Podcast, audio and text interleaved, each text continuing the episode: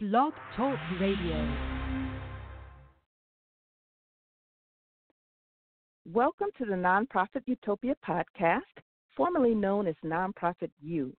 Our podcast is an extension of our community, and we provide a forum where nonprofit stakeholders can share lessons learned and discuss the latest developments in the industry. My name is Valerie Leonard, your host. I'm the founder of Nonprofit Utopia, the ideal community for emerging nonprofit leaders. I work with nonprofit organizations to help them make a stronger impact to their clients and communities. You can find out more about us on nonprofitutopia.com, Facebook, and Twitter. I encourage you to follow us and to comment early and often using the hashtags nonprofitutopia and lessons learned from Lawndale. You can also leave comments on the blogtalkradio.com forward slash nonprofit utopia page. The chat room is open and you can post comments and questions. In fact, I take that back. We're having technical difficulties. We're not going to be posting in the chat room today. So I do apologize for that. If you have any specific questions, you can email me at Valerie F. Leonard at nonprofitutopia.com. And for obvious reasons, I won't be able to respond to your email while I'm on the podcast, but definitely I will make every point of uh, responding to any questions that you have. And we will be taking questions by phone at about the 30 minute mark, and that number is 347 884 8121. Again, that number is 347 884 8121. And we encourage you to sign up for our mailing list to keep abreast of the latest developments with the nonprofit Utopia community. We've included a link to our mailing list in the comment section on the episode page. And just want to give you a little bit of background behind today's episode. Um, just as you know, we're not going to have a guest. I am your surprise guest.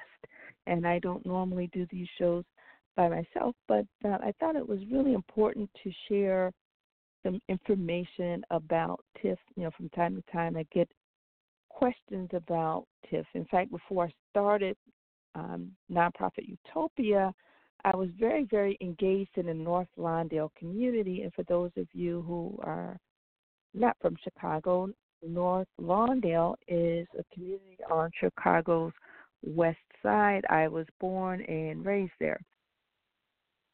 So, as co founder of the Lawndale Alliance, I work very, very closely with my neighbors to advocate for tax increment financing.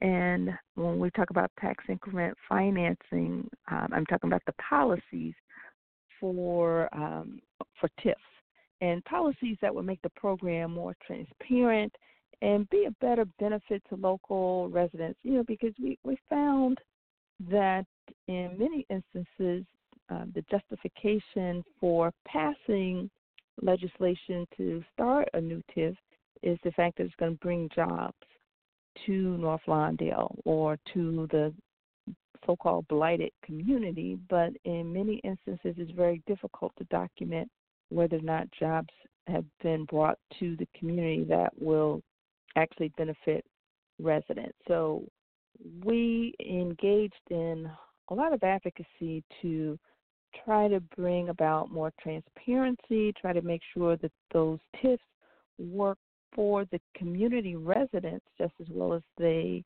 do for developers. And one of our greatest victories was around uh, the time that the last TIF was created in North Lawndale. That was the Ogden Pulaski TIF, and that was back around 2007. And we uh, got to the point, and we'll talk more about that but one of our greatest victories is making sure that we were able to remove more than 300 properties um, from from the displaced list. So that really impacted about 1,200 residents. and uh, that was totally, totally unheard of at the time. And we are very, very proud to have achieved that feat. So I'm going to talk more about that using a case study and sharing some of the lessons that we've learned over the years. And we'll talk about what to do and what not to do in order to create win win situations for all parties involved. And I encourage you uh, at the half hour mark to call us. And that number is 347 884 8121. And I, I would like for you to share some of your experiences with TIFs. If you worked along with us in Lawndale, we'd love to hear from you. If at any point you gave us advice, we'd love to hear from you. If at any point we've shared advice with you, we'd love to hear from you. We really, really want to make this interactive as possible and not just hear me um, reminiscing, okay? And I thought before we go into the case study that we'll just give an overview of what a TIF is so you know we can all enjoy the podcast and really understand what this is all about.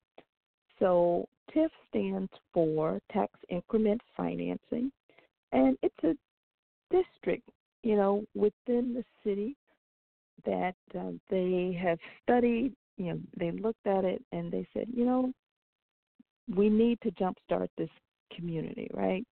Um, so, so they look at it within the lens of several criteria that we'll get into in just a moment. But after they do the study, they then um, declare that it's blighted and say that, but for the TIF, you know, there would be no, you know, th- there would be no investment, and you know that's arguable as to whether or not that's true from time to time. But but that is really, you know, what a TIF is. It's basically meant to jumpstart the economic development within a a geographic area, and the funds come from the local taxpayers to um, spur development in that community.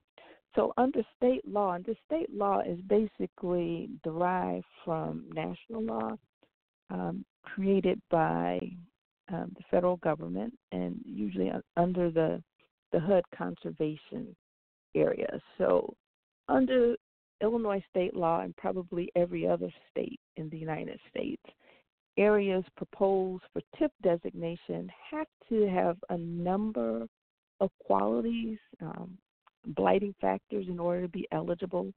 Um, these are things like building code violations, they must be old, obsolete, there's an area of lack of community planning, lack of physical maintenance, um, excessive land coverage, um, the properties are dilapidated, and all that good stuff. And the source for this um, definition, as well as these criteria, are the Chicago website.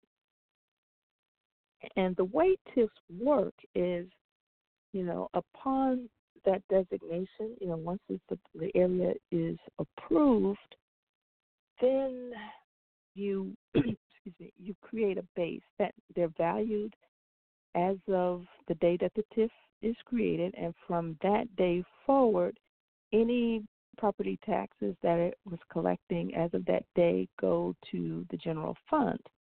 But any taxes over and beyond that base amount uh, will stay in the TIF. So that could be funds from property tax increases. It could be funds from taxes of properties that are, you know, that were built onto vacant land. So any of that increment stays in the community and it will go into uh, creating economic development opportunities. Now, the one drawback for TIFs, well, there's more than one drawback, um, and and I'm not an anti-TIF person. Let's be clear, but I, I just want to be clear that there's more than than one drawback. Over time, you know, since the TIFs last for 23 years, over time, and it has happened, uh, property tax, you know, people who live within the area, they own property in the area, they could conceivably generate more TIF increment than goes into the general fund over time, you know, because of inflation, because of development, and all that good stuff. And then as a result of that, there's less money over time to go into city services, and they could eventually force, you know, effectively uh, tax increases, you know, because that money that could go to schools, that could go to other taxing bodies like our parks and our city colleges and our forest reserves and all that good stuff are tied up in this TIF. So there's pros and cons about whether or not to use the TIFs and um, and my job here is not necessarily to go yay or nay, even though I do support TIFs. But my problem with TIFs as they have been used in Chicago is they have not been necessarily as beneficial to the local communities where they were created. There is lots of room for improvement in terms of making the TIFs work more effectively for the, the local residents. Okay, and at this point, I'm going to stop and let folks know that we're here. You're listening to Nonprofit Utopia, and we're talking about lessons learned from Lawndale in Chicago. We're talking about TIFs, and we're going to be using a case study to show um, how we in North Lawndale advocated for more transparency and for TIFs to be um, used in such a way that they benefit local businesses. Okay? And before we get into the case study, I just want to give you an overview of some of the programs. Um, in Chicago, we have, have the Neighborhood Improvement Program, and that is for um, local residents um, to improve their, their housing.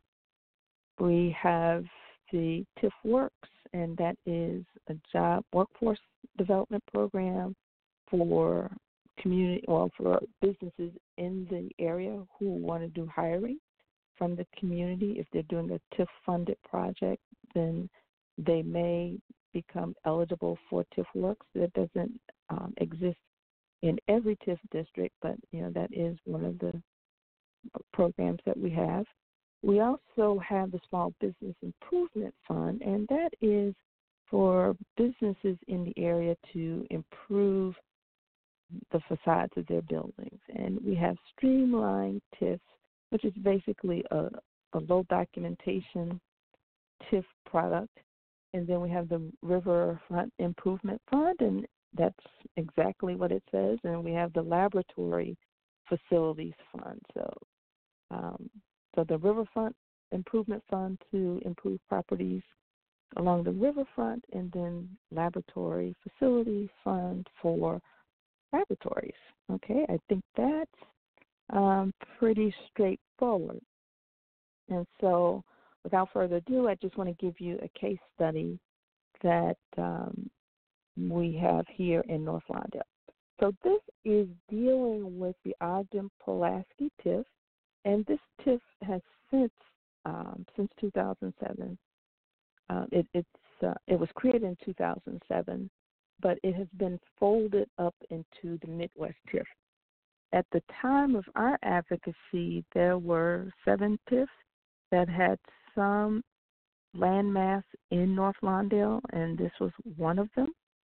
Um, this was the last one, but all of those TIFs, except one, if I read the city's map correctly, have been merged into one super TIF.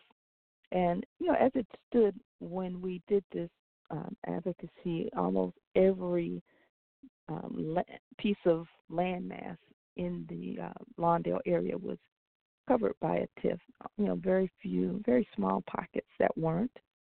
But um, those TIFs have all been merged except for for one into the Midwest TIF. So I, I just want to um, give you some setting there. We were uh, the Lawndale Alliance, and the Lawndale Alliance was an ad hoc group. Uh, we never formally incorporated, but it was an ad hoc group of residents as well as other stakeholders. Some were business owners, some belonged to block clubs, some belonged to churches, um, some belonged to other groups. But, you know, it was a very, I, I think, diverse group of stakeholders across um, the North Lawndale community. And again, North Lawndale is situated on the west side of Chicago, and um, it's a low income community, um, mostly African American, although that's changing. And um, you know, we're you know increasingly, you know, increasingly there are more uh, Latinos in the community and increasingly more white, even though it's still predominantly African American. I think it's still over 90% African American, but even that is lower than it was um, 10 years ago. So the Ogden Pulaski TIF, um, there, you know, for those of you who are not in Chicago, this is meaningless to you. For those of you who are from Chicago, this may have some meaning. If you're from the South Side, it may not have that much meaning, but West Siders will definitely know what I'm talking about. Um, we are along the Eisenhower Expressway. The southern border is roughly Cermak, and at this time, the eastern border was roughly Albany, and you know, which is right across from Douglas Park. And to the north was Taylor Street in some areas, and then you know, roughly um, bounding about Roosevelt. So it was roughly, um, yeah, and then it went as far west as city limits.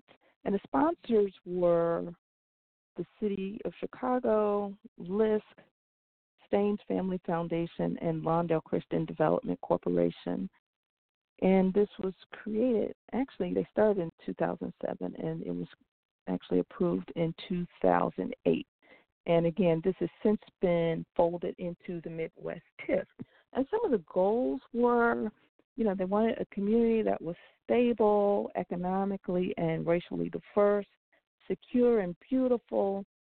Um, they wanted a comprehensive housing program that serves homeowners and renters of all income groups. They wanted a revitalized commercial base highlighted by Ogden Avenue, as the main corridor. And for those of you who are not from Chicago, you might be familiar with Route 66. Well, Route 66 starts or ends, depending on how you count it, in Chicago, and it goes all the way west to California. So in Chicago, it's Ogden Avenue. And we said that we wanted uh, preservation and enhancement of historic or architecturally significant buildings in the project area. And another goal was new investment and development opportunities. So when we look at you know some of the major highlights of the TIF, um, the redevelopment plan, it was calling for up to 20,000 square feet of commercial development along Ogden Avenue, which was the main thoroughfare, Pulaski Avenue, and 16th Street, and potential rezoning of the area in the vicinity of Kedzie Avenue and Cermak Road from residential to commercial and light manufacturing. And this is an area of total concern us. So, yeah, that caused the most concern because this was the area where a lot of people could potentially be displaced. And up to 300 units of new housing and that would include a mixture of market rate and affordable housing.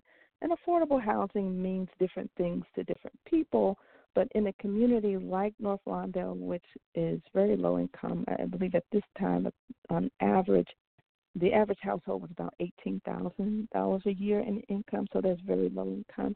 So even the the residents there could not afford affordable housing because affordable housing is usually affordable to people who are making about 80% of the national average income. Um, they were also at that time looking for new job opportunities for local residents, and this included welfare to work programs and jobs for ex offenders. So we took it upon ourselves, we at the Lawndale Alliance, we took a copy, we made about 50 copies of the um, redevelopment plan and we studied it and we analyzed the issues you know, from our various perspectives. If we were residents, we looked at it from a resident's perspective. If we were business owners, then we looked at it from a business owner's perspective. Basically, just trying to understand, you know, if we're paying for this, you know, what's in it for us. So some of the issues that we um, identified after reading this 358 page document and literally, you know, going through it as a group is the will of local property owners who collectively would have had to pay a quarter of a billion dollars. So we're looking at $250 million in property taxes for the life of that TIF seemed to be ignored over a handful of influential foundations and tax exempt organizations. You know that those were the drivers of this, and this uh, redevelopment plan was not created with input from rank and file citizens, um, but you know, rather people who represented the community through nonprofit organizations and through our elected officials. Uh, another issue that we had was up to 1,200 people could be potentially displaced as a result of the implementation of that TIF as planned. So we're very concerned about that. And at the same time, there were about 635 residential units, you know, that could be impacted by building code violations. So on top of that 1,200 who could be um, displaced otherwise, you had some building code violations. And then there were a substantial number of errors in the acquisition plan. So every TIF as an acquisition plan. So um, just to back up, um, every TIF you know takes into account all of the properties in that area, and you know that includes vacant properties as well as occupied properties. And when you certify a TIF, you have to you know the developer and the consultant have to create a list of properties that could be potentially displaced um, through some means, either through acquisition. So they had to include acquisition plan uh, as well as homes that could be displaced by the TIF. Right? Uh, okay, so in this case, the displacement could potentially occur as a result of rezoning and not necessarily demolition, except for in those properties that were deemed um, blighted. And another issue we had was the plan called for racial and economic diversity, but didn't articulate how this would be achieved. Now, it, at the time, the community was 93% African American and a median income of eighteen thousand and three hundred forty-two dollars. The only way you could make that diverse is if you, I guess, fill in spaces, and you know there were a number of vacant properties, well over 1,700 in this particular area. So 17, so you would definitely need to build around the existing properties and bring in other people. That's the only way you're going to create diversity. So needless to say, that made people nervous. And the plan was not developed with broad based community input. Again, you know, you had people, you had nonprofits at the table who, you know, serve the community, but there were very few, if any, um, local residents who actually had any input into the development of this plan before it was presented to the community. And there was no indication that the City Department of Planning and Development was willing to change the proposed redevelopment plan and budget to take into account suggestions. Okay, suggestions from the community. And by and large, over time, they did not. They never changed this plan, even though you know there was uh, cons- considerable concern. They did, however, uh, make sure that you know through our advocacy, they took out those properties that were included in error in the acquisition plan. You know, we were very concerned that a number of those properties were listed in error in the acquisition plan and the plan uh, for housing to be displaced. We were also concerned with the fact that they were looking to acquire about 1,700 properties, and the development plan that they were willing to disclose only called for the building, you know, construction of about 1,200 uh, square feet of commercial space and 300 units of housing and then some open space. Now, you, you didn't need 1,700 properties. You didn't have to acquire all of that to do what they proposed to do. So we thought that it was very excessive, and ultimately, the city agreed with us, and they uh, reduced the number of properties to be acquired significantly. They they reduced the number of properties to be acquired from 1,700 down to about 635. You know, which is you know we think that was reasonable if you only plan to build 300 houses and have some open space. Um, they also reduced the number of properties that could be potentially displaced uh, from from about it was 360 some odd, I think about 363 units to 13. So we saved the properties or saved about 1,200 people from being displaced from their homes. So how did we do that? Um, some of the strategies that we used, uh, we educated ourselves on the process by hosting experts from other parts of the city First of all, this included other uh, people from communities like Englewood who had gone through it.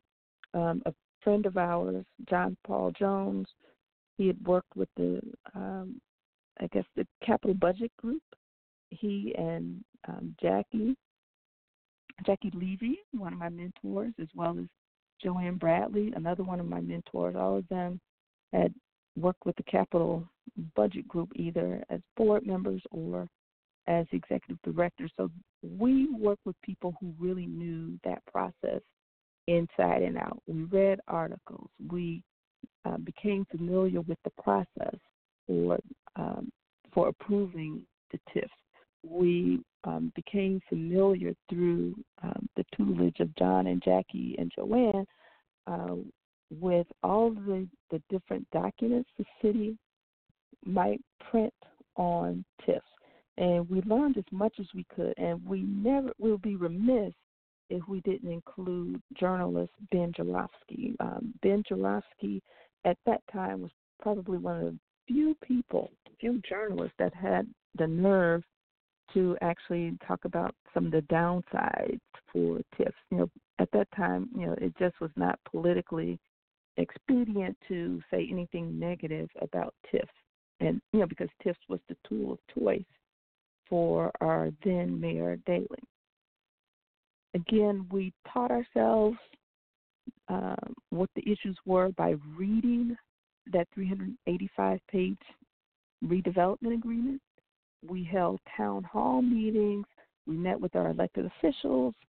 We wrote position papers analyzing the issues, impact, and solutions, and we shared that in our network we attended every public meeting held by various agencies along the way, and we provided testimony.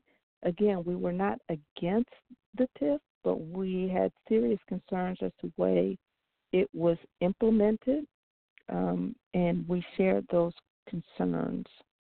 Um, we also had press conferences. We went on cable television. We were guests on radio shows. We issued press release. We wrote blog posts.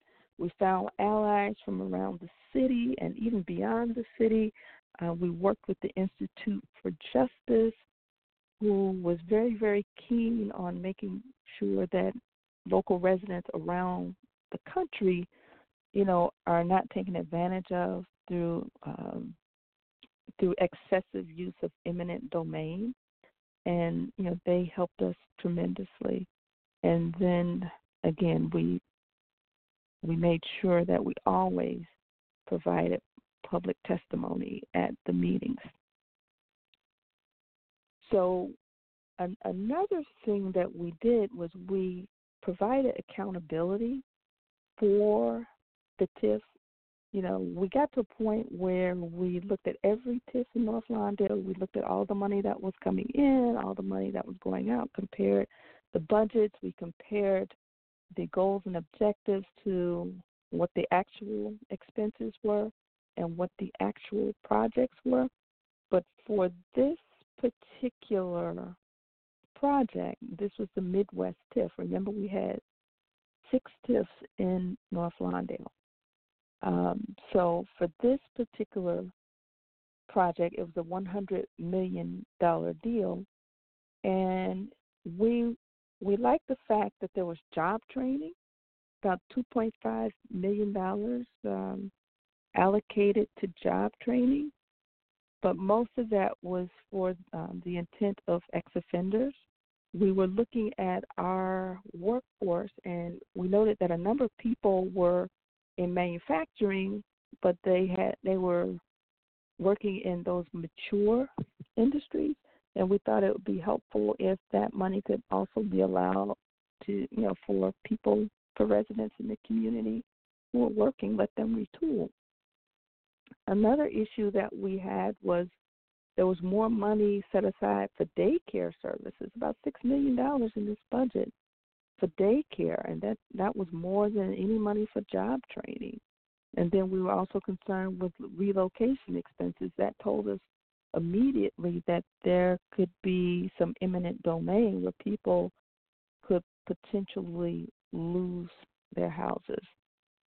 So those were things that were of most concern to us. So again, we we followed the process. We looked at all the projects that were proposed and again, we did enough advocacy over it must have been about a nine month period. We saw the whole process through from beginning to end. We went to every meeting, every public meeting that was held on it. We sent somebody there to represent the interests of the community. So that was um, critical, you know, to stay engaged, you know, because a lot of these meetings are very time consuming um, or they're not you don't have very long notice so you have to be very very vigilant. So i just wanted to share these 13 tips um, that we um, learned you know just through the process. So the first lesson that i would share is know the issues you want to know, first of all, what factors led to the creation of the TIF. You know, so when we say what factors, we're looking at the political factors as well as the physical factors of the community. You want to know the current events in the community and how the proposed plan actually addresses the development issues. You know, because many of these TIFs are not driven by the community itself. You know, they're driven by developers, and you know, it's a, it's a development tool, and not necessarily a community tool, so to speak. And if used wisely, the community can truly, truly benefit from a TIF.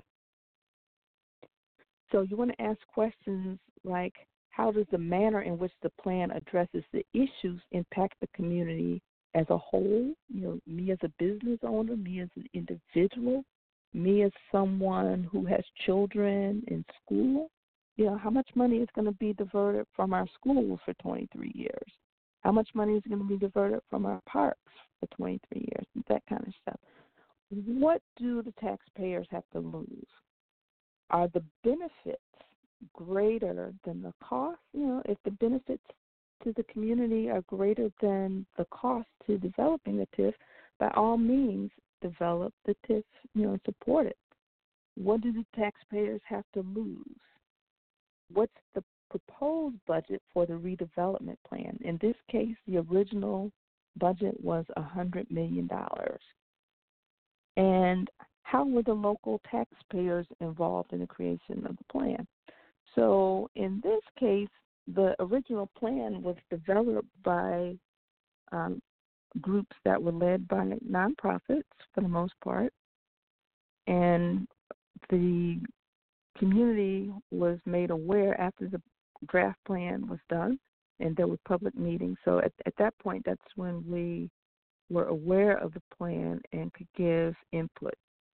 And another thing you want to know: what are the deficiencies in the plan? You know, every plan, you know, as when I read that plan to you, I'm sure you listened to it, and on the surface, it sounds like a wonderful thing, and it really is a wonderful plan. Let's let's be very, very clear. It's a great plan.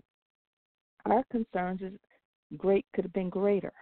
Um, the uh, greater would have been more involvement of the local community. Great would have been more a guarantee that um, more jobs could be created for local residents. Great would have been making sure that there was just as much concern for people who needed to retool their skills who are actually paying taxes as there were for um, providing employment for ex offenders. You know, equity was was critical. So those kinds of things went into our into our heads, you know, as we read the plans, as we uh, created recommendations for making it work better for us.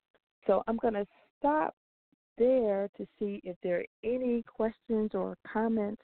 Um, there are a few more tips that I wanted to share, but I see that we have a couple callers. I just wanted to see if the callers had any comments.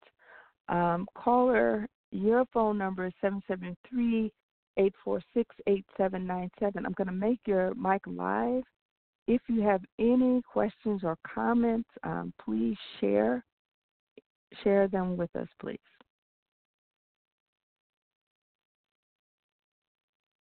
The question, the only question that I would have, can you hear me now?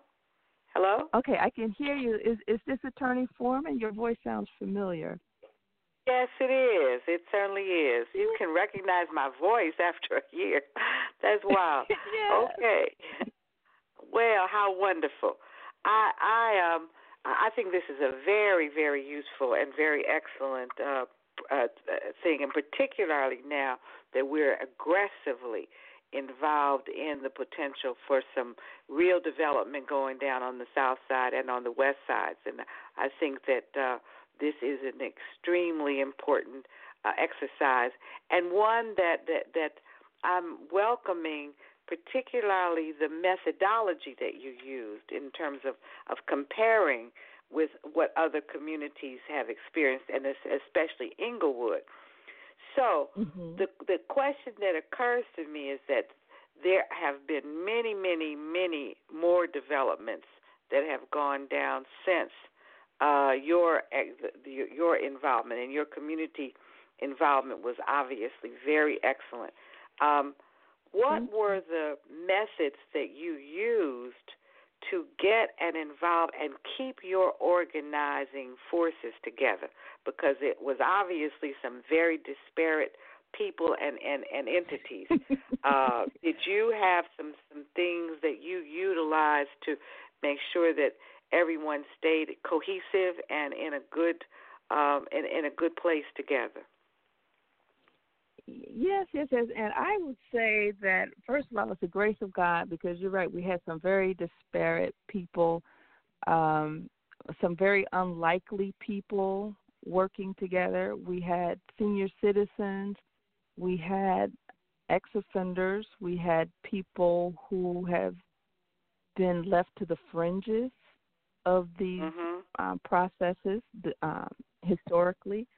We had business people, we had other rank and file property owners, as well as renters, and mm-hmm. then some young people. But I would say the majority of the people at the time were older um, property owners who had been there for years and, and had a vested interest in you know making sure that they weren't mm. displaced and displaced. it was so, very hmm and it was difficult you know in answer to your question it was difficult to keep that group of people together for as long as we did and we were able to do it one uh, one of the main ways we kept people involved was having meetings. We we met like twice a month.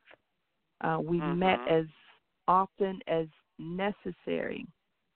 Um, that that was one way to do it. But mm-hmm. I think the Mm-hmm. smartest move we made was investing the time in making copies of the redevelopment plan up front.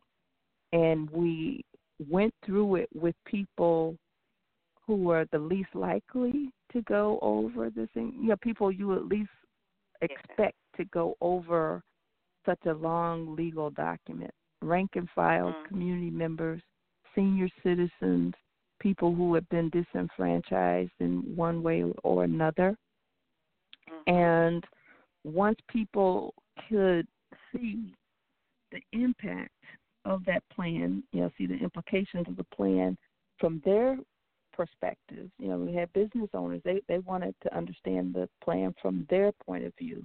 We had mm-hmm. people who lived in the community, and we asked them to look at it from their perspective. So once people could understand how this impacted them personally, and how yeah. this be, it became a household word, it mm-hmm. it was a lot easier.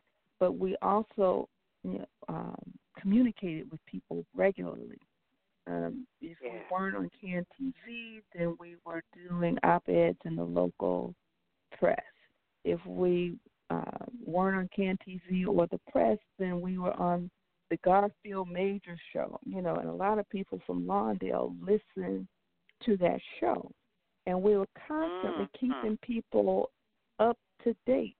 You know, this is happening, that's happening, and you know, just letting people vent you know, because um, it got to a point where not everybody had the same interest. You know, anytime you get that right. larger group of people, we we had a core group of about 50 people. That was our core. But when mm-hmm. we had um, press conferences and when we went downtown to have meetings, you know, we had we filled City Hall, um, the, the City ch- Council chambers.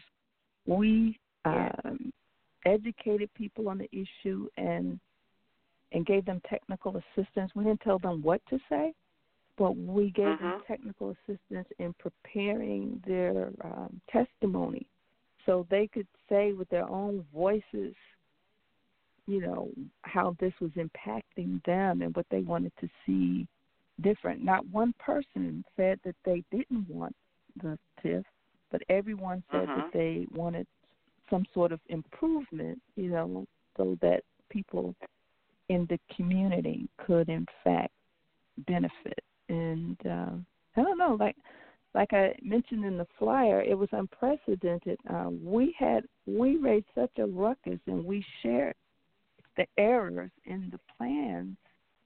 Um, such and and we had such compelling testimony that we forced the city to revise that plan I believe three times um, mm, before mm. it was actually that was unheard of at the time. You know, usually mm. when the city has their mind to do a TIF, take it or leave it. But it was because we did our homework. It was because we read the documents, because we knew where the bodies were buried, so to speak. And I had to thank people like John Paul Jones, from Uh-huh. Yeah, I have to thank ex- Jackie.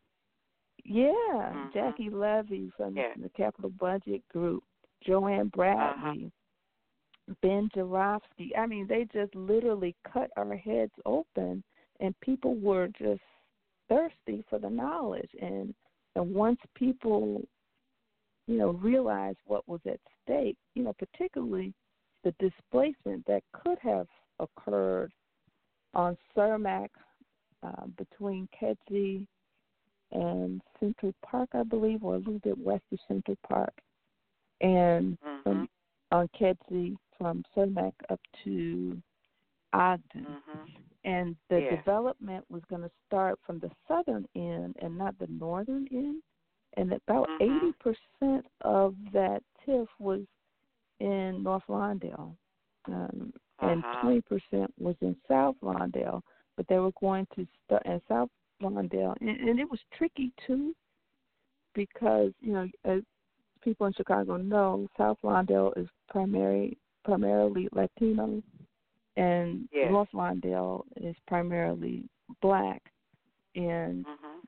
the way the TIF was drawn, the majority of the TIF was in the the black area, but the Mhm. development was going to start in the Latino area, and the Latino community, you know, uh, that was impacted, they they're ready to develop, right? The the area Little Village is second only to Michigan Avenue in terms of sales receipts, and Mm. businesses are popping up at any point. But then compare that to North Lawndale, you know, there's a dearth of businesses, and um, we need to do considerable, considerable capacity building so that people can take advantage of opportunity. So, you know, what assurances did we have that there was going to be opportunity for people, you know, in the whole TIF, in spite of the fact that people at that point didn't have the capacity to to implement, you know, and take advantage of some of the opportunities. So that was a very delicate um, situation, and you know, people accused us of being racist, and you know, and that's not true at all. But you know, Mhm. we were concerned You're just about the describing optics. two very different situations, very different Yeah. constituents. Mhm. Right, So right, it sounded right, as it sounds as if that the, the articulation of that over and over and over and very clearly articulating it in media was a very important piece. So that you had the the, the journalism uh, I, I've seen some of Joravsky's writing. He's very clear in the reader. You must have had some very excellent uh, people that were that were preparing those those clear um, media and, and communication pieces that could then be re- reinforcing what you were saying and making it clear in plain English to not only your Oh, yeah. core but to others as well. That's exactly And- right. and know, then it- Ben, yeah, Mhm. yeah, you you can't, yeah. Ben Joravsky was critical. You know, almost every week he had something new in the reader that we could Mhm. use in our arsenal. You know, it's like, well, you know, he was Mhm. quote unquote the Bible, and we would find ourselves quoting him. We didn't always agree, you know, because Ben doesn't like TIF at all. Joanne and I, you know, we were we were the the people leading the charge. Um, Uh-huh. We liked TIF, but we didn't like the the way they were being abused and how um, the community could have benefited more.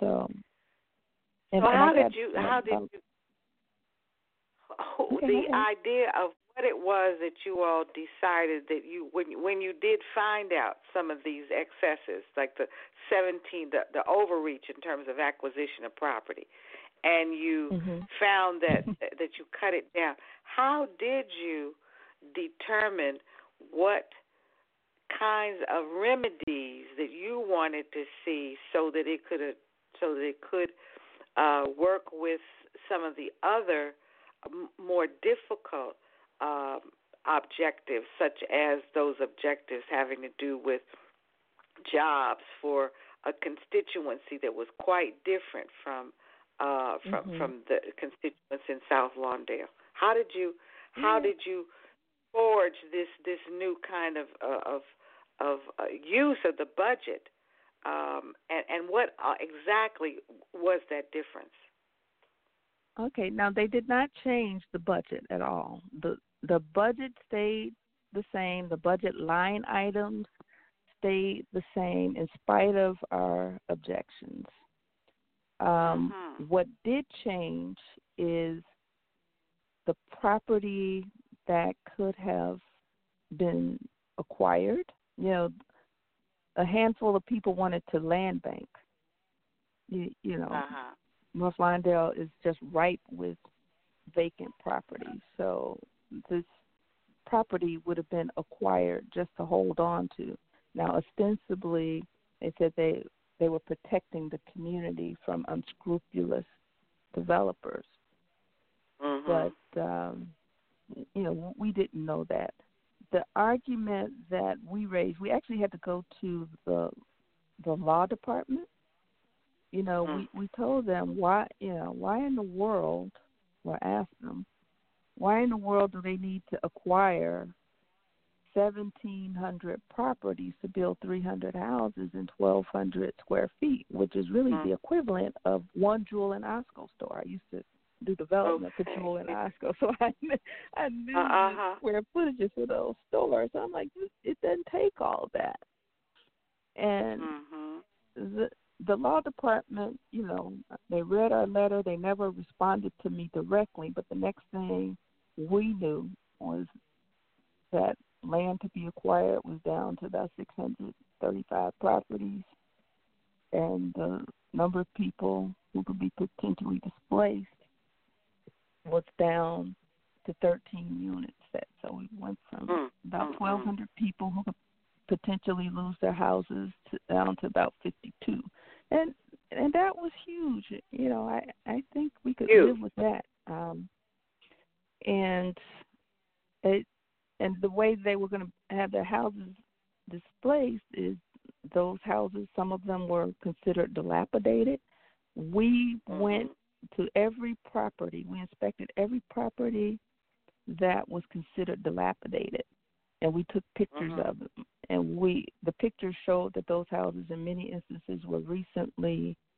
uh rehab rehabbed so those houses really? got taken off the list yeah one lady. No, I mean the things describing sound like real bad faith. I mean that they're, you know, something that ends up reducing the acquisitions by over half, and and shows that the, you know that the descriptions of the property which would have justified them coming down or being classified as in in certain kinds of ways wasn't true.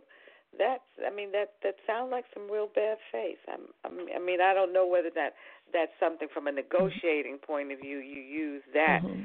uh, as a as a tool to to get to some other uh, goal. But it's but the goal right. that I heard you all that I, that I heard you articulating was not only to protect. Uh, uh, there was a great goal that you that you met was protect uh, a great greater number of people from from being displaced and from losing their their property. Mm-hmm.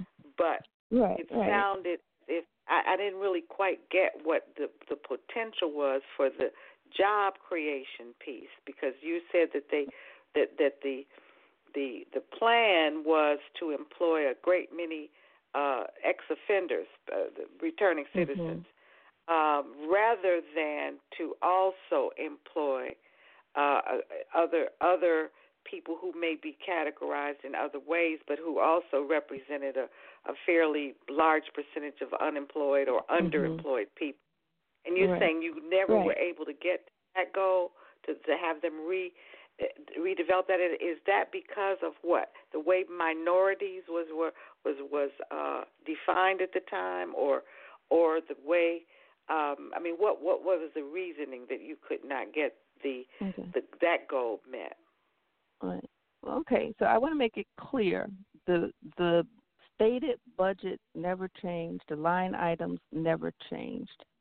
In practice, okay. um, I'm not quite sure. I, I don't believe that they stuck strictly to the ex offender goal, you know, because there were other employers in the area.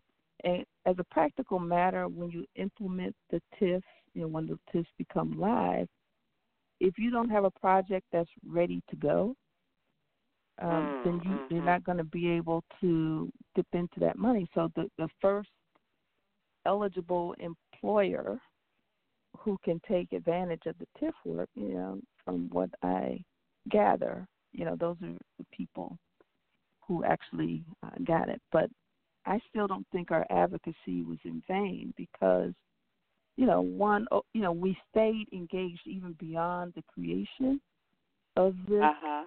plan. So the the advocacy took on. We we were doing this for about eight years, and we started advocating for all the TIFs in North Florida. Mm. Uh, you know, we did a website that. Mm-hmm. Yeah, thank you. We did a website that um, analyzed every TIF, the the budgets, the land mass, um, the contracts. You know how much money was in it, how much money was expected to be spent. We uh, assessed whether or not it met its goals and objectives. You know, so our biggest weapon so to speak, was transparency. And I do see, uh, I do see another call. So, uh, Attorney Foreman, um, I'm, I'm going to see a caller from 312-414-5021 has a comment, and we're running on we're running short of time. We got four minutes in our regular oh. time. I don't I don't know if you I don't know if you have time to listen. I you know I'm willing to go overtime for about 20 minutes. I, I should be done in 20 I, I minutes. I just have other question, but I want you to go to that other caller because mm-hmm. I don't want to hog this this time. And, and but I have one other question. Okay. So go on and, and take the other caller, and then we can we can, maybe we can talk further. Okay. Okay, caller at 312-414-5021. Did you have a comment or a question? Hello, Valerie. This is Leslie Page Piper. Uh, very hey, much, how are you? Good and you, good and you. Uh, very much impressed with your process. I think that um, your takeaways could would be very valuable uh, formatting into guidelines and a roadmap to be issued uh, where communities across the, the, city can utilize that to evaluate during the process of um, uh, being in TIF development for sure. Yeah. So I just wanted to, to say that. Mm-hmm, yes, I just want to say that too. And it, I guess, because of the, the timing at the time that um, um, you were going through the the TIF, TIF process, uh, those particular businesses over there that are like manufacturing, uh, it's unfortunate that there were not other entities that would have wanted to assist them with um, being, becoming more highly technologized and getting into advanced manufacturing, and therefore opening up the um, the workforce possibilities for those beyond those that were ex-offenders. Because you know, becoming highly mm-hmm. technologized now uh, is such a a push across the city from various entities that are doing that. You know, mHUB and uh, various manufacturing mm-hmm. indices and what have you. That I don't think they really existed in the format that they are now. But had they been uh, active and ongoing then, it would have been very helpful because I'm sure they would have wanted to get in in there and assist with that and find other resources to assist with uh, uh, actually working working to assist those businesses to develop their apparatuses and, and training, high tech training to be on assembly lines, which is the case now. And mm-hmm. which is there's a dearth of, a dearth of people that want to go into that as it stands now. Really, and for some time, as you might know, they were getting people from um, uh, Eastern European countries and other places to come in and work. And now there's a push by the state to uh, really encourage people to come in for training that will be low cost and no cost, and that and and certainly that could have been a mm-hmm. an early uh, project uh, that could have uh, set the tone for in North Lawndale had there been uh, high tech initiatives and advanced manufacturing initiatives for those businesses there. But overall, like I said, I'm very impressed, and I think it'll be very helpful to to develop into uh, the guideline for community organizations and other uh, community based uh, entities involvement and being involved in TIFs. So, good, good work. Okay. Mm-hmm. Well, thank you, thank you, ladies both. What I'm going to do is I'm going to um, do more station identification, go through these tips, and if we don't get any other callers, I can come back if, if that's okay. Okay. Fine, absolutely okay. great. All righty. So I just want to remind everybody that you're listening to Nonprofit Utopia, and we don't have a guest today. You, you guys are stuck with me. We're talking about lessons learned from Lawndale on the west side of Chicago. So we're looking at tips. And before we get back into our discussion, I just want to let you know a little bit about Nonprofit Utopia. We are the ideal community for emerging nonprofit leaders. We have created a safe environment in which our members can innovate, speak candidly about issues and concerns they face on a daily basis, and they can share resources and ideas.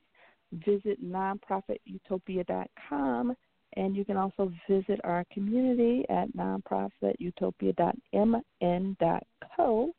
And our mission is to provide ongoing professional development and networking opportunities in which experienced nonprofit professionals can share expertise with the next generation of ethical leaders. And the overarching goal of the community is to give our members the tools they need to develop strong organizations that will make a lasting impact. And our vision is to strengthen the global nonprofit sector by providing training and development opportunities for 50,000 nonprofit leaders throughout the world by 2033.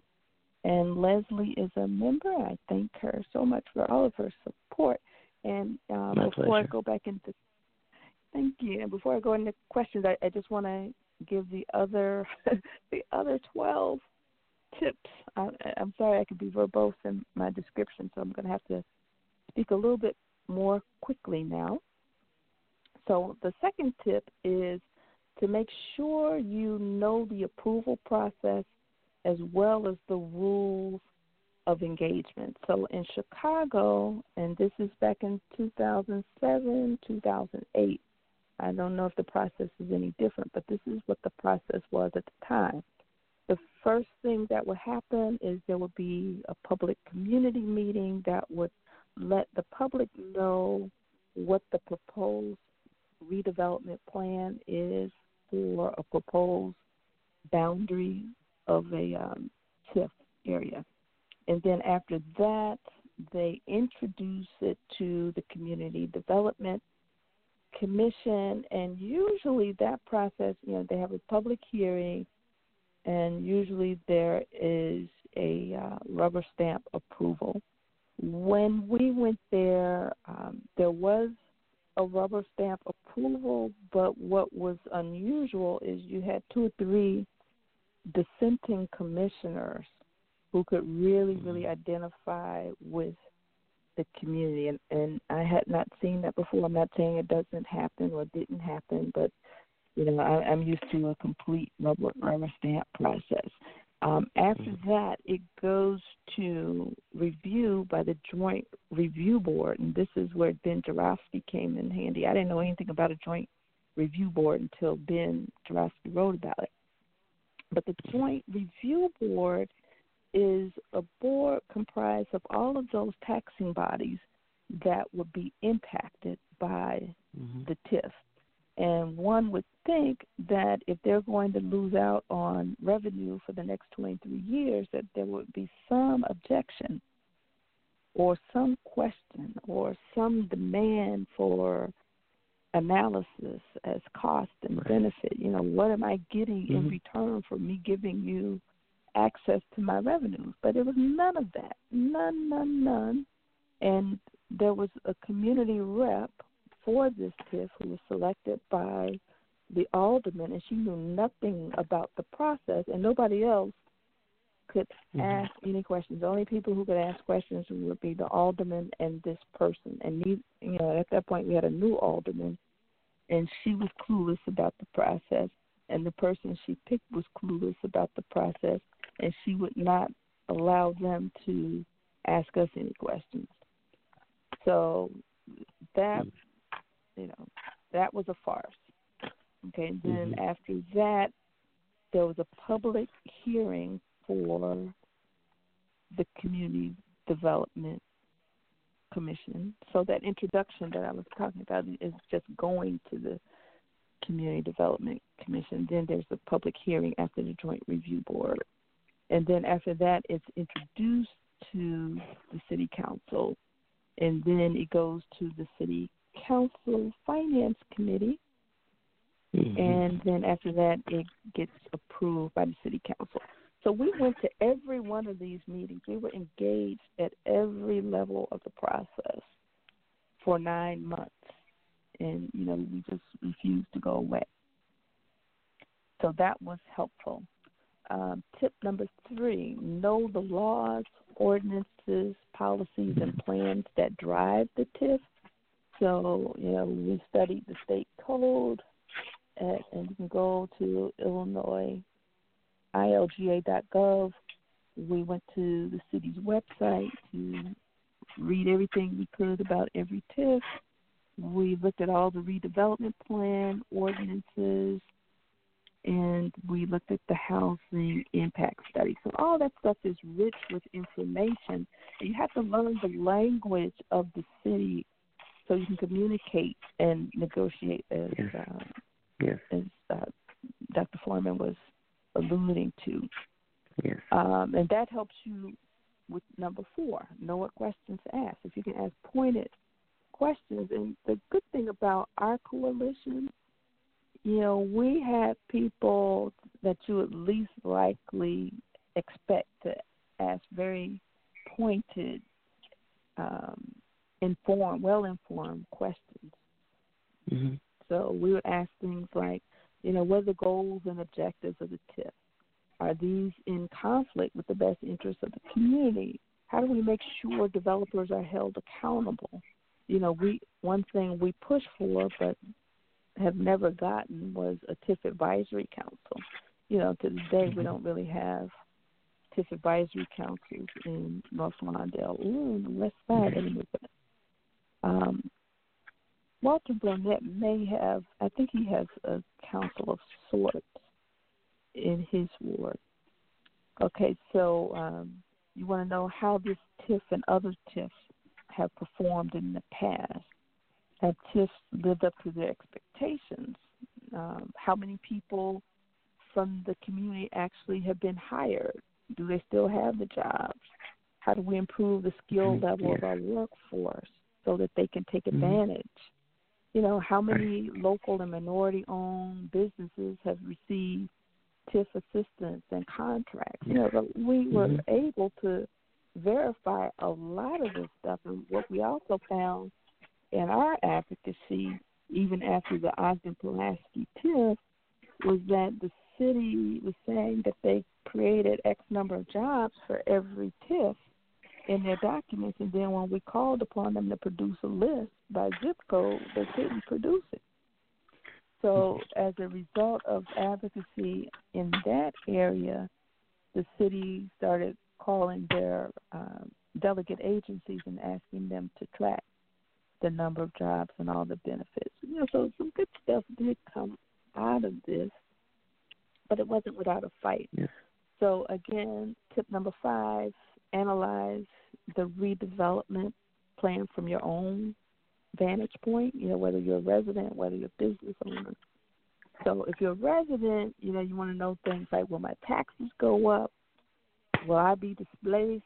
Will my neighbors be displaced? Will my property be taken from me through eminent domain? And if you are a business owner, you you still you're concerned about those taxes. But then you also want to know does the plan bring in other businesses that are competitive with mine or my members? You know, what incentives are offered to me, a business owner? You know, what are they going to do to help me build my capacity so I can compete? And right.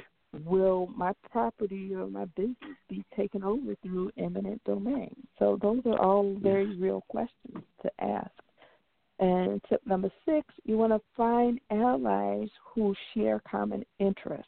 And, you know, we had some strange bedfellows in our group. and there were people who were trying to drive a wedge. You know, like I said, the, the fact that we had um, a, a thin sliver of that property in South Lawndale, which is primarily Latino, um, and then you had the African community. People tried to drive a wedge, tried to uh, portray us as racist for for just you know really trying delic- delicately trying to explain that um, mismatch of land use with uh, the ability to implement, right? And the fact that most of the tax money was coming out of North Lawndale. You know, how do we make sure mm-hmm. that there's, there's equity? But people try to use that as a wedge, you know, and try to mm-hmm. discredit us. Um, but we didn't allow that we found people who had common interests, even though they were considered very different people. Like we had in-laws, outlaws, and everything in between, um, and even people who were organized to come to the meeting to support um, the TIF. You know, for you know, on behalf of the developers, they could see our point you know, so there was nobody who argued with our point, not even the people who developed the TIF or came to support it. So you want to find activists from other communities, politically connected or neutral people who have the ear of those you need to influence. Um, you want to talk to elected officials who are promoting issues and ordinances that are consistent with your position. So, you know, people like Alderman Scott Waguespack, he was um, really good to uh, as support. Um, people like Mike Quigley time, he was a uh, commissioner at the county level. He had written The Tale of Two Cities. Um, mm-hmm. Cook County Commissioner, well, he wasn't a commissioner, um, Cook County Clerk David Orr, and if I have his title wrong, correct me. You know, his office was was friendly. You know, they didn't know us personally, but you know, they shared a lot of information that was helpful to us in mm-hmm. showing that over time there could actually be more money in these TIFs than going to the general fund from these districts. Um, mm-hmm. So research is key, understanding policy. Um, other um, policy and advocate groups, journalists and reporters. You know, Ben Joravsky was critical for bloggers. The Republican, you know, the people who supported us were uh, nine times out of ten they were Republican, and um, they very much were opposed to abuse of eminent domain. The odd thing is people who, you know, many Democrats would not stick their necks out to help us. Mm. Um, community-based organizations and engaged residents. So, so like I said, we had some strange mm-hmm. bedfellows. Very conservative people helped us. Um, mm. Know your rights and legal standing.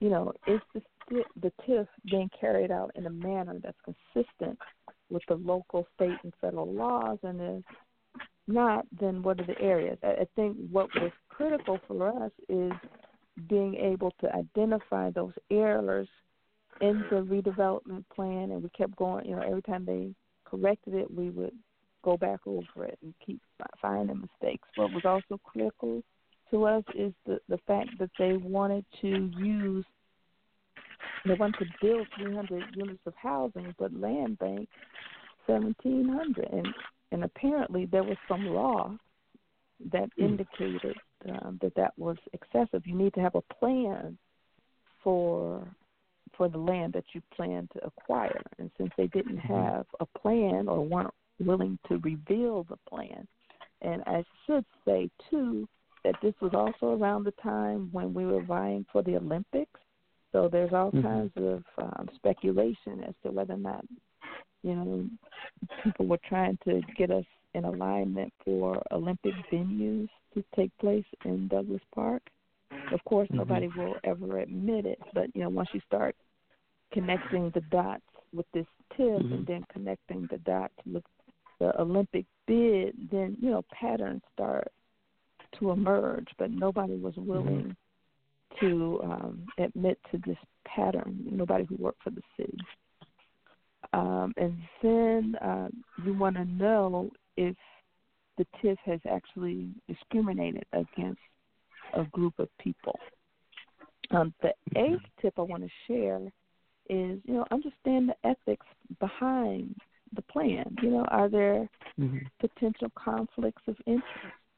Um, is there adequate separation between the roles of the planner, the real estate developer, the major landholder, real estate investor, and the advisory group if such a group exists? And you know, from time to time, you know, there are conflicts of interest, and if there are, you want to expose them. Um, is Mhm. there potential for divided loyalty? So, in some cases, elected officials sit on boards of directors of organizations that sponsor or support the TIF. How do they handle those competing interests, right, of the electorate and the community based organizations? Uh, is there potential for the plan to displace one group of people in favor of another? Are advisory committees staffed through an open, nonpartisan political process? Are the interests of low income taxpayers who must ultimately pay for and reimburse all the costs, you know, are they represented or are they paying for their own displacement? What do they get out of the deal? Do Mhm. special interest groups have greater voice than local residents? And are there Mhm. win win strategies that will minimize conflicts and even the Mhm. playing field? Tip number nine know where your elected officials stand on the issue. So you want to meet with your alderman, meet with your County commissioner, meet with your state representative, meet with the state senator, the congressman, senators, you know, and if there's any uh, feedback that they can give you, um, take that into consideration. You want to host town hall meetings and other public meetings. Review the elected officials' voting records and read articles in local press. Sometimes they tell you one thing, but vote another Yes. way. You know, so just stay vigilant. Um, tip number 10 keep your constituency informed of the latest developments. Mhm. Telephone, door to door canvassing, flyering, CAN TV, community newspaper ads, local and national newspapers, radio, websites, blogs, newsletters, direct mail, email. You know, we did all of this stuff, and you know, it could be very, very tiring. And be transparent. Eleven. You know, we talk about the government, and we demand that they be transparent, but we have to live up to what we're demanding of others. So our integrity is key as organizers. So you want to utilize the language of the city to the greatest extent possible when describing official proceedings, even if you have to simplify it for people who may not be familiar. You never want to distribute flyers that could be intentionally misleading just to generate a crowd. And we had some people do that for us, and that was not fun. And the, had to go back and correct it. The truth is much more sufficient right, is, more than sufficient to generate interest. And if you send out materials with errors of fact, correct the mistake immediately through the very Mhm. same channels that you provided the incorrect information, even if it means going through the embarrassment of retracting statements in local newspapers or res- resending thousands of emails and mailers. Been there, done that. Mhm. That's not fun. Mhm. And tip 12, you want to accept the consequences of your actions. You know, speaking truth to power has consequences. On the Mhm. positive side, you know, you can affect change to the systems that result in win win solutions, heighten awareness of the issues, and you got a more engaged community. But on the negative side, you know, there are attempts to discredit you and your group and your Mhm. message. Um, leaders are often isolated and labeled as troublemakers. you get excluded from key meetings by so-called gatekeepers in the community. Mm-hmm. Um, key stakeholders begin to distance themselves, and retaliation. I have experienced all of the above. Mm-hmm. And finally, document your work. Had I not documented this work starting in 2007, I couldn't talk to you about it today in 2019. Mm-hmm. So, note changes in systems, policies, increase learning, keep copies of meeting notices, sign in sheets, meeting notes, and post as much documentation on websites and blogs as possible. Focus on your past success, and that helps encourage you when the chips are down. You want to communicate Mhm. success, and that helps to maintain the momentum of this disparate group, right? This group of um, disparate interests. Document the progress, and that helps attract others to your process. You want to document your mistakes because that helps you from repeating. You want to share lessons learned with others, and that helps you know promote your agenda. And let's just pray that the activists have a positive agenda that is inclusive of the community. Uh, it increases the capacity of others, and it helps you to receive constructive feedback so you can tweak the agenda, make sure it's inclusive and responsive, and establish mm-hmm. long term relationships. So those are those those are thirteen tips that I had, and I know Attorney Freeman, we're going to be cut off in nine minutes. We'll be cut off by the system, and I probably want to get off in eight minutes so that our conversation is not cut off at the end. So, did you have a question or comment? Well, yes. I mean, this this is. I agree with uh, the other the other uh, caller that that commented that this is very very very useful for uh, for uh, other organizations to be able to share and use across the city as this development is going on. So I really. Uh, I, I think I commend you for doing it. There's a couple of things that that I wonder though.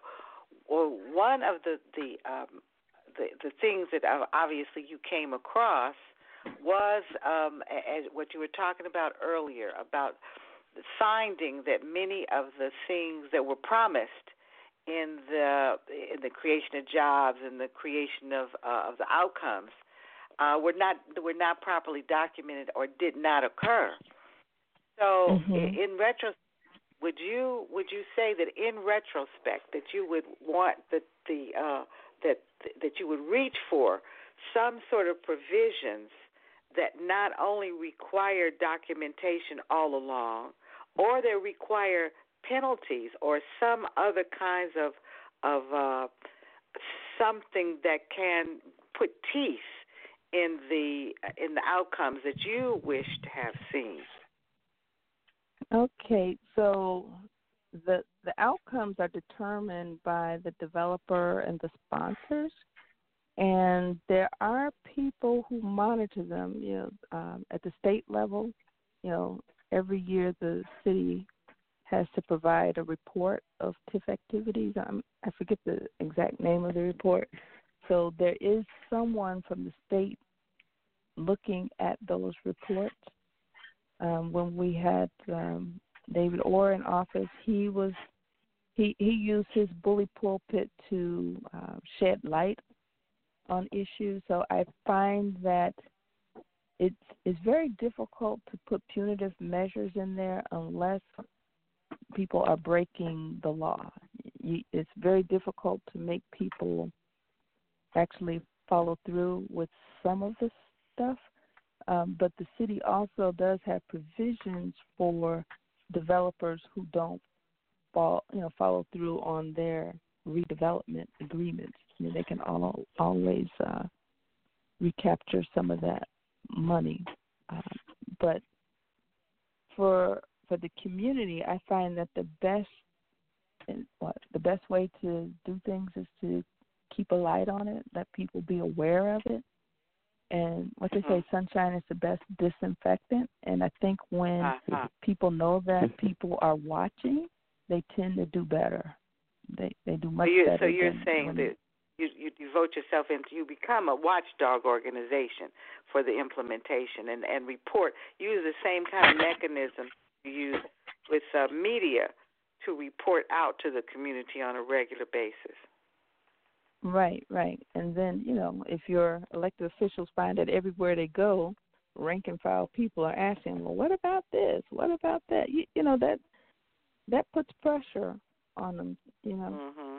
People don't do what's mm-hmm. expected; they do what's inspected. Mm-hmm. Mm-hmm. Well, in terms, the second question that I would have is just in terms of lessons learned.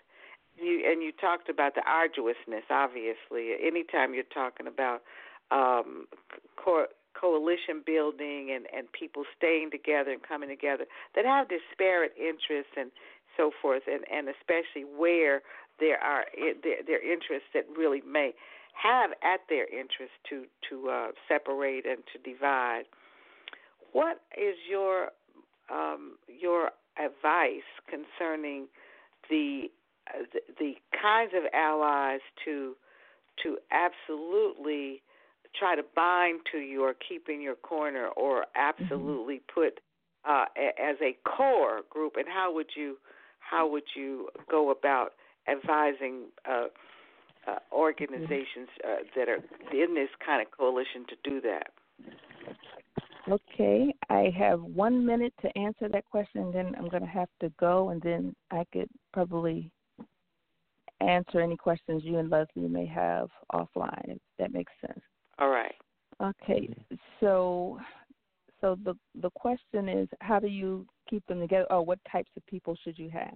The, I think for us, the the people who were the most powerful as it relates to TIF were the homeowners, property owners, you know, because they had mm-hmm. a financial uh, interest in the TIF.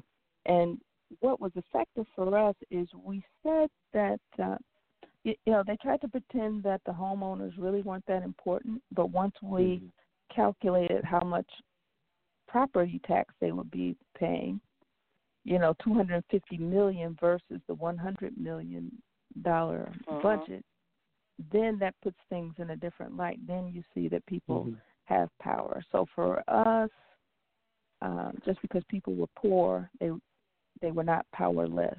They could demonstrate that mm-hmm. they had two hundred fifty million dollars mm-hmm. invested in this. So go to the people who own the property first. You need to have people who are experts in TIF so they can tell you when you're wrong and they can impart information. I found mm-hmm. that policy and advocacy groups were helpful. I found that university personnel were very, mm-hmm. very helpful. Um, people who understand economic development were very helpful. Yeah. People who had been through this, you know, like a John Paul Jones, you know, right. were very, very helpful. And on that note, you know, we got three minutes. I want to make sure we get all of this onto tape and not get cut off. So I'm going to have to cut off here. Go right if you have any questions, give me a call. But um, I want to let our listeners know thank you so much for listening. Thank you for sticking with us a half hour um, late. We've come to the end of our show, and I can't thank you enough. Um, I encourage you to go to iTunes and leave a review if you like what you heard. Um, then please uh, consider joining us. Go to nonprofitutopia.mn.co. And we've also included instructions to comment in the comment section to guide you through the process of leaving a review on iTunes. So make sure you tune in next week for another information packed episode of Nonprofit Utopia. Take care. Bye bye. Bye bye.